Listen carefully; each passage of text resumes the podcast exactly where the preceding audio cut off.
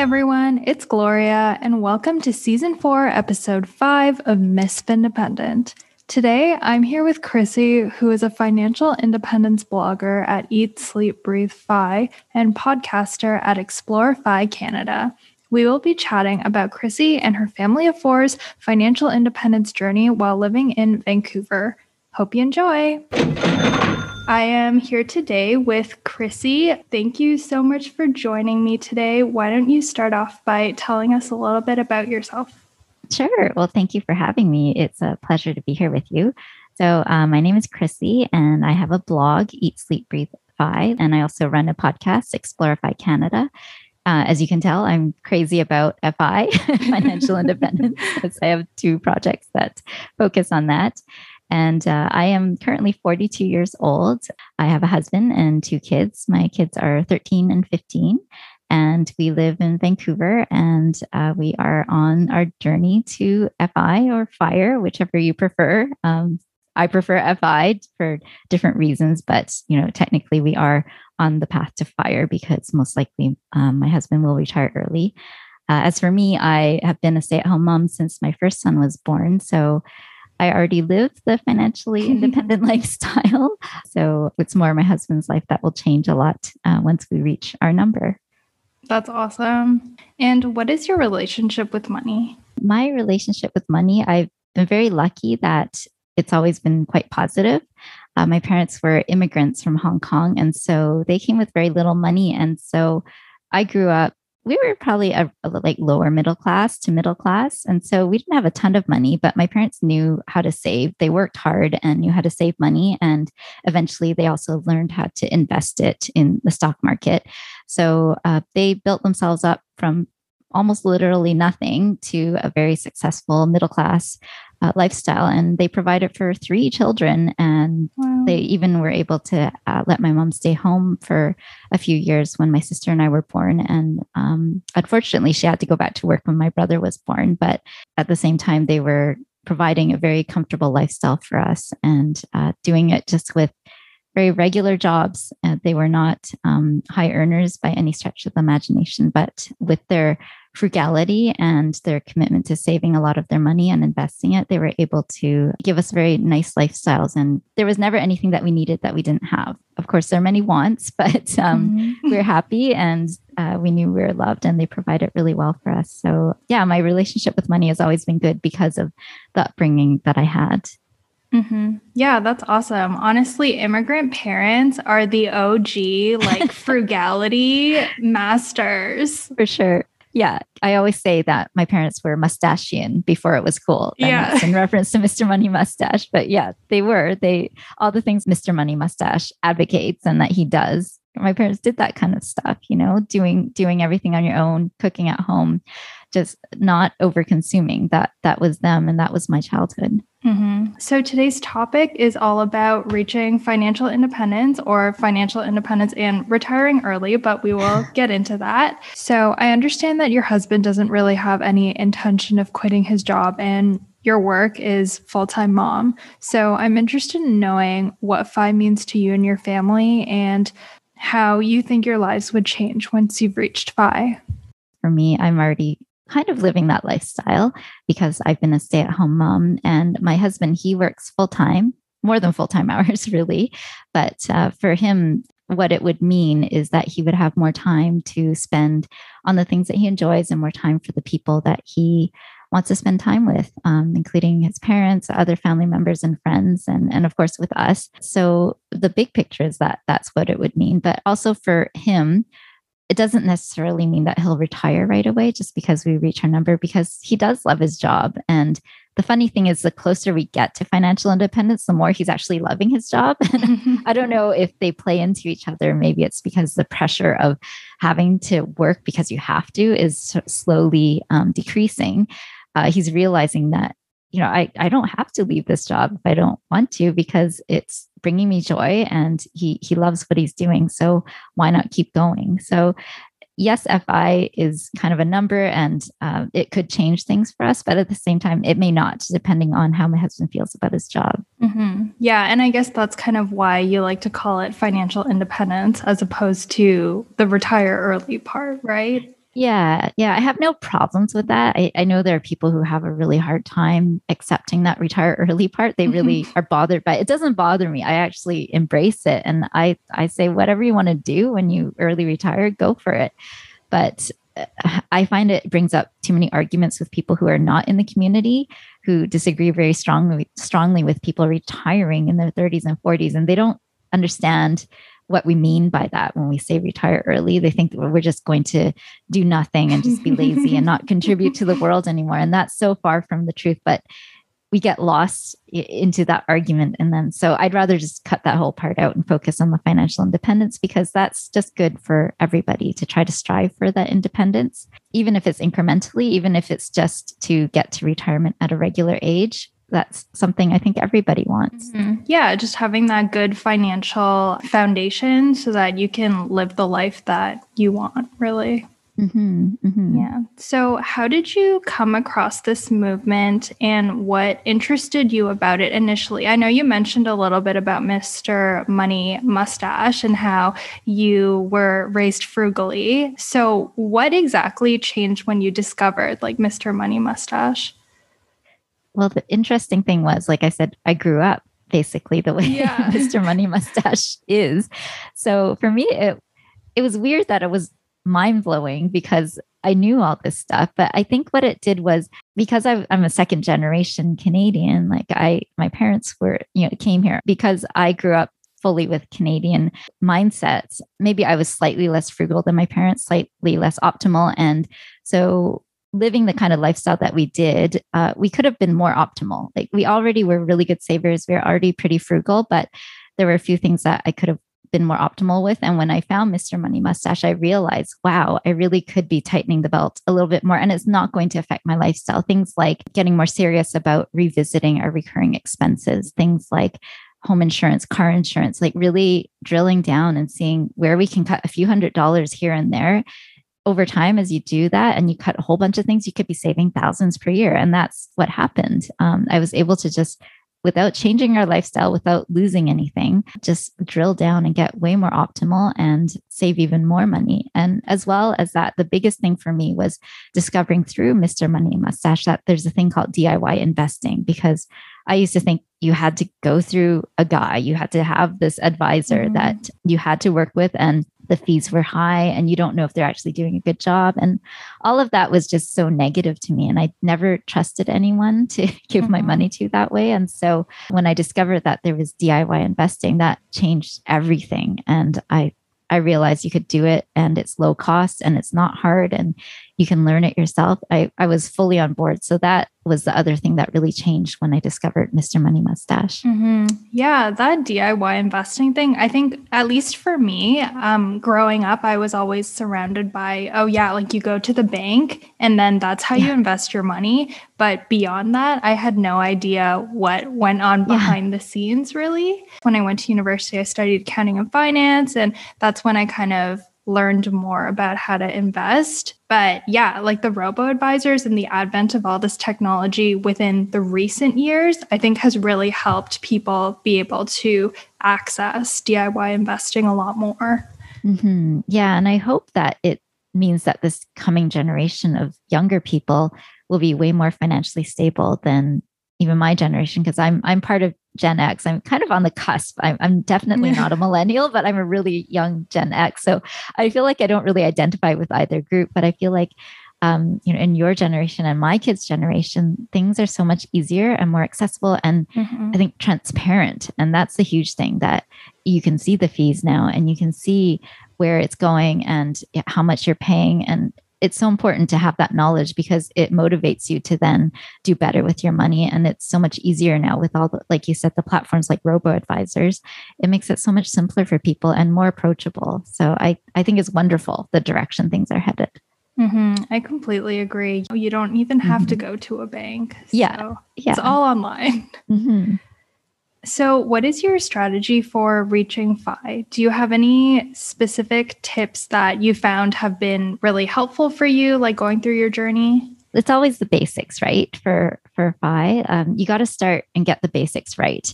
So I wrote a guest post for Barry Choi at Money We Have about this. It's just four simple steps to financial independence. So what I say is you should start by first calculating your FI number. Um, that is sort of the foundation because if you don't have a number to aim for, you don't know what steps to take to get there. So you start by calculating that. And the very simple way to do that is to figure out how much you spend per year and then multiply that by 25. It's a very loose rule of thumb. It's not necessarily what you should use as a hard and fast number once you're getting near the end and really making concrete plans. But just to start off with, that's the number one thing you should do. Figure out how much you spend and then multiply that by 25. And that's the number you should loosely aim for to, to get to.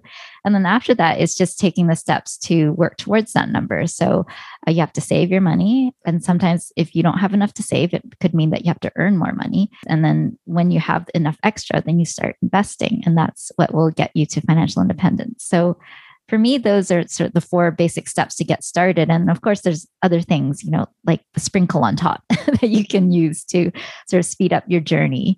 Um, so there's like the easy stuff like optimizing your expenses even more or trying to find more ways to earn money, trying to learn different ways to invest where you might be able to tilt your portfolio to get a little bit more extra with a little bit more risk. So there's lots of ways to do that. And, you know, you go even further out, which is something I do. Um, you take on leveraged investing or using your home equity to invest. So there, there's lots of things that you can use to juice your um, investment returns, but those are way in the distance. You know, first you really have to get that foundation right, and um, once you got that, then you can start exploring the more advanced options.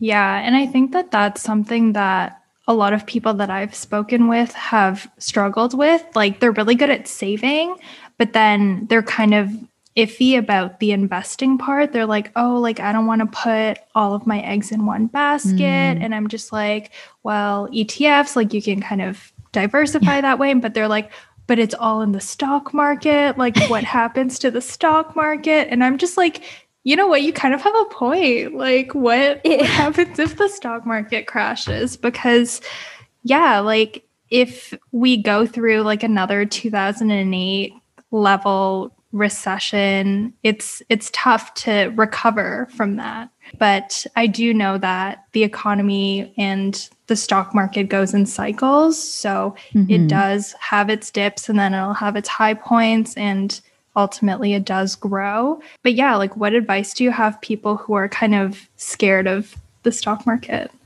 Well my answer to that always is education. I know it's a hard ask because it's boring and people don't have time they're busy. So but that is really the only way through it. If you want to be wealthy you have to learn how to become wealthy. Just like anything important you have to put time and effort into it. You can't expect it to just happen. Mm-hmm. so it, and the lucky thing is there's so many ways and there are fun ways now to learn how to invest and do it successfully. And it, it's so easy. It's not hard you know, just break it down. If it's overwhelming, start with one book, like find the easiest book that you can find and then just get the ball rolling. And i feel like it's it's a virtuous cycle because the more you learn the more you invest the more successful you are. And it just builds on yourself and you grow your confidence and then you grow your knowledge and then you can get more advanced and you can see better returns. And um, the other thing that i think is really important for people who are fearful is to have a long-term outlook. Like if you the small the shorter the time frame you look at the scarier it gets. Mm-hmm. you know if you look at the next month or even the next year it's going to be really bumpy. No matter how you cut it, it it's just bumpy. That's the way the stock market is. If you're looking at a tiny time frame like that you're always going to be scared. But if you zoom out if you're in your 20s you have 40 or more years before retirement. Even if you retire early let's say in your 40s you probably have 15 to 20 years to look at. That is a way more realistic time frame to look at. And when you zoom out that far you see that it's not so bumpy after all. Things tend to smooth out over time and that kind of time frame and so what i always say is don't look at the day to day like don't even check your balances every week. Mm. at the most maybe check your statements once a month mm-hmm. just to make sure everything's on track. Um, and then have a yearly uh, look at everything, your whole portfolio as a whole, that kind of thing. If if you're that a scared kind of person, that's what I would suggest. Not to look very often. Over time, as you get used to it, then you could probably look every day, and it's not going to affect you because you're used to it and you know that this is normal. So, yeah, so those are my suggestions is to get educated and then just have a really long-term outlook because that's what will bring you success. Just having that knowledge and and staying calm with the long-term outlook. Yeah, I think that long term outlook is definitely the most important thing. And sometimes it's hard to maintain that when you're like, oh my gosh, I'm losing thousands of dollars right now. It is. It is. And uh, if you're psychologically someone who is really affected by that, then it, like I say, it's better to not look. Yeah. Yeah. you, know, you, you know, the rational side of you knows it's going to be okay. But if you keep looking and exposing yourself to that fear, it, it, may not be the best thing for you until you get more educated and more experience and you know it's going to be okay because you've been through it a couple of times. Mm-hmm. but until then maybe just be gentle with yourself and and not keep forcing yourself to look when it's bad. Yeah yeah absolutely. But then you like can't look away sometimes. Sometimes like yeah. it's just it's true. It's true. Yeah it, like all of us you know with this pandemic you, you're kind of attracted to the bad news. Mm-hmm. I, it's human nature. That's just the way we are. Yeah, exactly. And on the flip side, also, just when the stocks are doing really well, you're like, oh my gosh, like this is great. Mm-hmm. Like, let me always yes. check.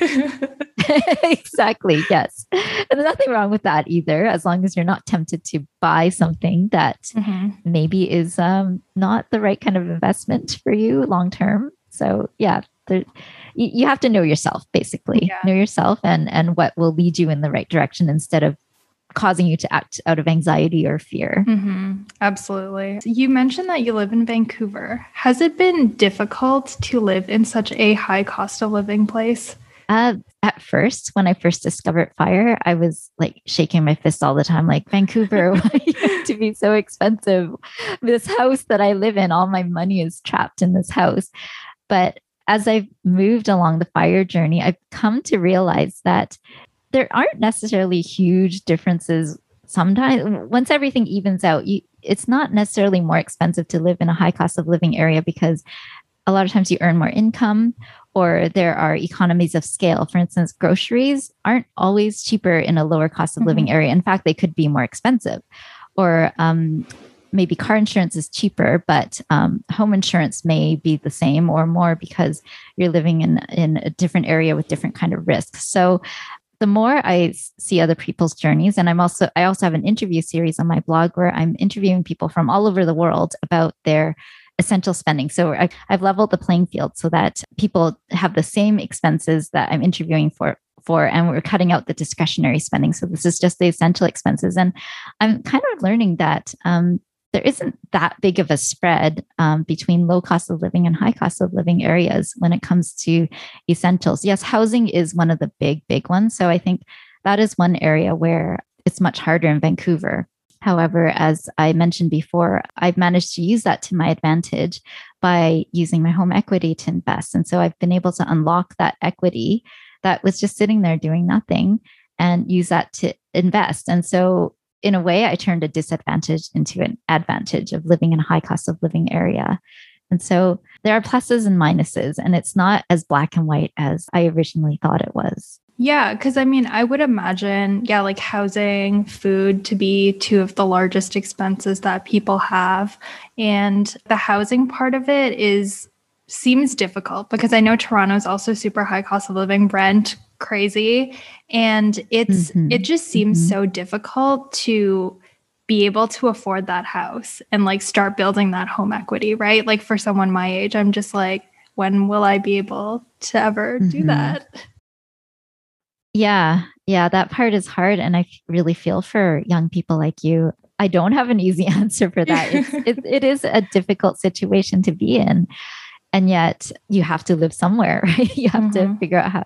And so it seems like you know renting is is a good option. And being on the financial independence journey you are really good at saving. And so that is to your advantage as well because you really know how to optimize where you rent and how much you pay. And then you can save the rest towards whether it's your early retirement or towards perhaps buying a place one day. And like i said if you do manage to buy a place one day you can also if you're advanced enough by that time, take advantage of leverage investing, something like the Smith maneuver, where you use the equity, or it, it, helps to not only pay down your mortgage sooner, but helps you invest sooner. And so there are some ways around it, but it's not easy yeah, just mm-hmm. to get mm-hmm. over that hump where you save enough of a down payment to buy your first place it it is really hard and i wish i had answers for young people and i worry about my kids you know they're they're still young but who knows what it's going to be like when they're ready to buy. Is it going to be even worse? So mm-hmm. yeah i'm sad. I feel sad for younger people.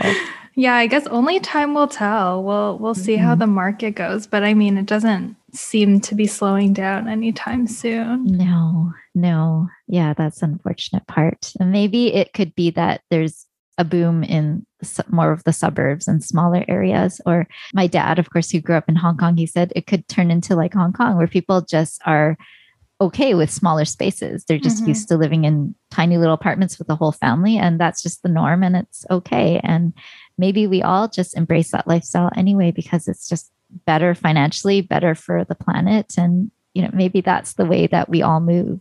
Mm-hmm. Yeah, I've seen a lot of tiny houses, especially in like New Zealand and Australia, and it's it's just so fascinating how good people are with their space. You know, it's crazy. Yeah. I'm just like, wow, it's like Tetris, but real life. it's really cool. Yeah, we travel a lot with my in-laws in their motorhome pre-COVID, of course, and motorhomes are like tiny homes, and it's pretty interesting to see the clever ways that they really use every little bit of space. And maybe that is the solution that more of us will live in smaller spaces. And maybe it, it's a great revolution because it, it just frees us to do other things. If our money's not all tied up in a big, huge place that we have to maintain, maybe it's for the better anyway. Yeah. And also with the advent of remote work, I think that it'll be a possibility for a lot more people going forward. Yeah. Van life, right? yeah, exactly. Van life. I don't, I don't know if I'd be able to do it. I know. it, yeah, sounds, it sounds fun. it does. It really does. I know that you're a foodie and you mentioned that you are a family of four. How has that played into your FI journey? Mm-hmm. Actually, it's a big part of our journey because now that we're mortgage free, housing is no longer our biggest expense. It's actually food now, which is kind of shocking to me. I didn't realize that food was such a huge part of our budget. But we, even as a family of four, even living in an expensive area, we managed to, to not spend too much on food. I believe I spend around 550 per month, 500 or 550. I don't remember now, but for your entire family? Yeah, for oh four gosh. people. And people when I revealed that in the interview I did with myself about our essential spending, people were like, "How did you? How do you spend so little?" And mm-hmm. I, on one hand, I feel like I don't do anything extraordinary, but at the same time, I thought about it and I thought I spend quite a bit of time with meal planning, meal prep, and cooking and cleaning, mm. and that's mm. what you pay for when you're paying for convenience foods and for restaurant cooked foods. It's the labor of someone else doing that for you. And and understandably, you can see why it's expensive. I mean, these people who work in the food service industry don't even earn a lot of money. And yet, takeout food, restaurant food is still expensive and it's getting more so. Mm-hmm. Of course, it needs to support these people and give them a living wage. And so, by me doing a lot of that labor at home, cooking groceries, buying in bulk, buying on sale, it all combines to allow us to have to be foodies and really enjoy food and cook the kind of food that we want, but not spend a lot of money. And at the same time, we do want to support businesses. And so it gives us more leeway to be able to get takeout and eat at restaurants if we want to as a treat. But we just, we don't make it that, that a habit. It's just a treat for us. Sometimes it's once a week, once every other week, sometimes only once a month. It just depends what we feel like doing. Or if it's in the summertime, we tend to go out more, especially during COVID. it's not safe to eat in restaurants. And so in the summer, we will eat out at patios more often, for instance. Mm-hmm. But in the winter, we kind of hunker down and we just stay at home and cook more, more of the time. And so I think that's how you really can save on food when you really think that the expensive food is the labor cost. And if you really take on more of the work of prepping and cooking and shopping and planning all that yourself, that's where you can really derive a lot of the savings. And that's for us been true. That's how we save a lot of money. And yet I cook all kinds of food that I would say is pretty close to restaurant quality. Um, we like all kinds of food. We love different types of cuisine. And instead of having to go to restaurants to get it, um, we try it once at a restaurant and then I find the recipe and then I make it at home. Oh, and wow. So, yeah, it saves us lots and lots of money. So, you are a stay at home mom. How has this affected your FI plan? Because I know a lot of the FI people that I read about, they're like dual income, no kids. And I'm just mm-hmm. like, well, of course you can make it work. Yeah, I sometimes I, I'm just so envious of people like that because it, I wouldn't say it's effortless. It still takes a lot of work, but mm-hmm. you have a lot less uh, roadblocks in your way when it, you're dual income and you can just throw yourself into earning money and getting to fire. Uh, good for them. That's amazing. But a lot of us do have kids or other dependents or other challenges in our life that make it a bit harder. And, and for us, um, the choice for me to become a stay at home mom we weren't into fire when we made that decision. And I have a feeling it probably would have affected our choice. But um, in a way, I'm glad it didn't because uh, I'm really glad that I've had the opportunity to be a stay at home mom this whole time to my kids. Uh, it's given us a quality of life that we couldn't have had if we were dual income. Mm-hmm. Uh, I know I have a lot, I have friends and family who are dual income, and I feel for them. It's not easy uh, to have that kind of time pressure where both parents are working, it's very stressful. And so uh, you end up spending more on things like convenience because it's a necessity, like just to survive, to make it day to day. So you don't mm-hmm. lose your sanity and everyone's not uh, ready to strangle each other. You do need to pay for more services, more conveniences. And uh, it's justified because you only have so much time in the day. And if it makes it a little bit easier it gives you more time to spend with your kids to spend money on more takeout go for it. You know you need that. So i have been very fortunate that i've been able to be a stay-at-home mom but it did come at a cost. Uh, i think it delayed our journey by quite a few years. Uh, we probably would have been fi a while ago if i hadn't become a stay-at-home mom. But at the same time i it's not a black and white equation where it's just you lose completely lose one person's income because I realized and I wrote a post for a friend, Bob at tawcan.com. He's another fire blogger. And we kind of worked on this post together where we tried to figure out the cost of a stay at home parent. And we realized that it's not just completely losing one person's salary. You actually gain some benefits from having a stay at home parent. And so um, you know i can bring something to the table like i learned how to invest and how to optimize our money and um, my husband would never do those kinds of things. He's just not interested in the money stuff and so with me having the time to do those kinds of things it's actually partially made up for the loss of my income and also of course childcare is a big thing not having to pay for childcare and cooking you know the amount of cooking that i do it saves us hundreds if not more than that um, per month mm-hmm. um, i know how expensive it can be to feed a family especially if you have to resort to conveniences and so there are ways that a stay-at-home parent can really help offset the loss of salary and so eh, I know it's still expensive. It's still not a, a, decision that everyone can make. And I know I'm very privileged to have that option. But I would encourage if, if you're possibly able to do it, run some numbers and see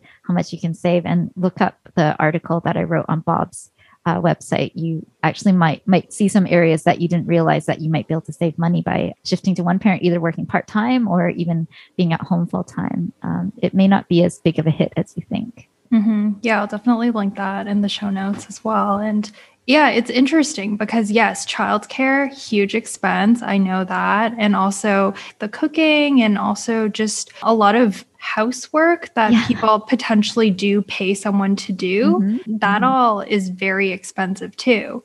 So, yeah, like I wouldn't be surprised that it's actually more affordable than people would normally think, like at first glance. Mm-hmm. Yeah, definitely. So you mentioned a little bit about having students, hosting students. Can you talk a little bit more about that? Sure. Yeah, for us, it was a really good option. When we had kids, of course, we lost my income and we're thinking and when we bought our house we were always keeping this in the back of our mind either that we would host students we wanted extra bedrooms so we could do that or have a tenant in the basement suite. And we were lucky that my husband's uncle had hosted students when uh, their kids were young and they recommended it to us and they had a really good experience for many years doing it. And so we already had an introduction to it through that. And so we're like it sounds good. It's something that could work for us. And then so we decided to uh, start hosting students. And it's what I, I describe it as a house hack hybrid with a side hustle. in a way, it's kind of a small business in that you're in the hospitality industry in a way because you're you're bringing the students over and you're really trying to show them that where you live is great and you want to give give them a good experience have them comfortable and happy and well fed in your house But at the same time, it's also a house hack because you are paying for that space anyway. You're paying for the electricity and the heat to, and the property tax, all of that you're already paying for anyway. But by bringing students into the house, you're using underutilized rooms to earn some income. And so for us, it was a perfect way to earn a little bit of extra income. We made on average like 10 to 12,000 per year hosting students. And it's not a ton of money, but it was enough for us to um, not go in the red. Mm-hmm.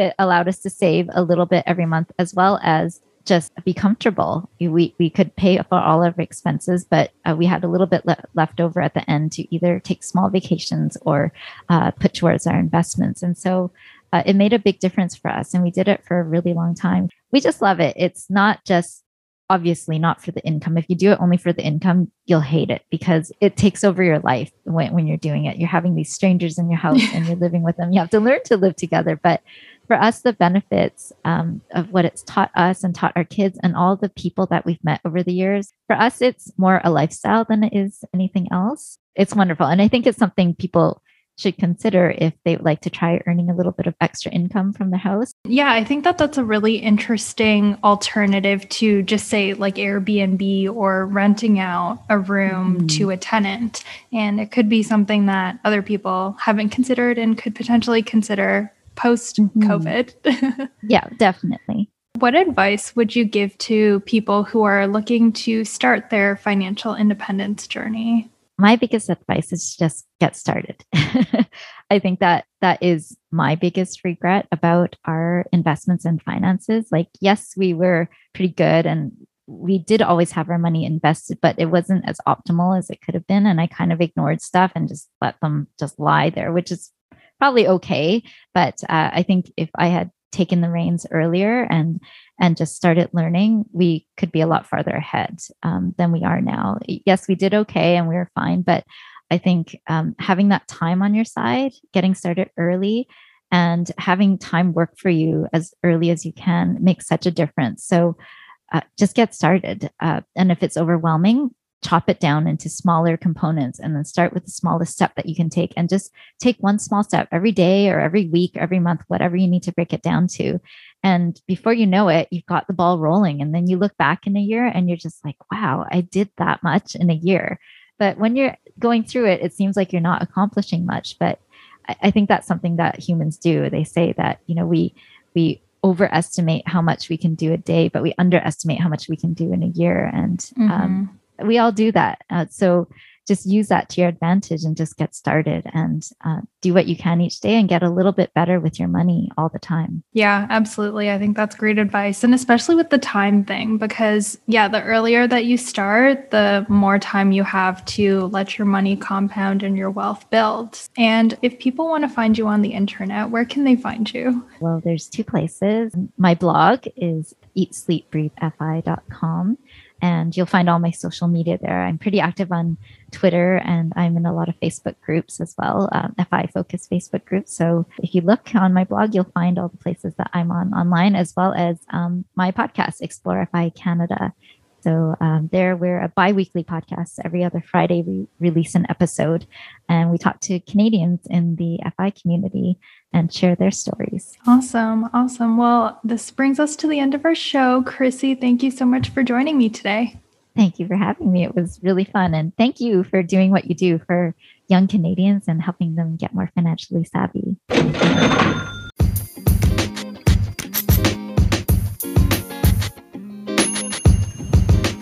As the aspiring Miss Independent, this is Gloria signing out. Thank you so much for listening. If you enjoyed this episode, please subscribe on your preferred podcast platform. And if you're using Apple Pods, please toss me five stars. It would help me so, so much. So, see you next time. Until then, stay healthy and grow wealthy.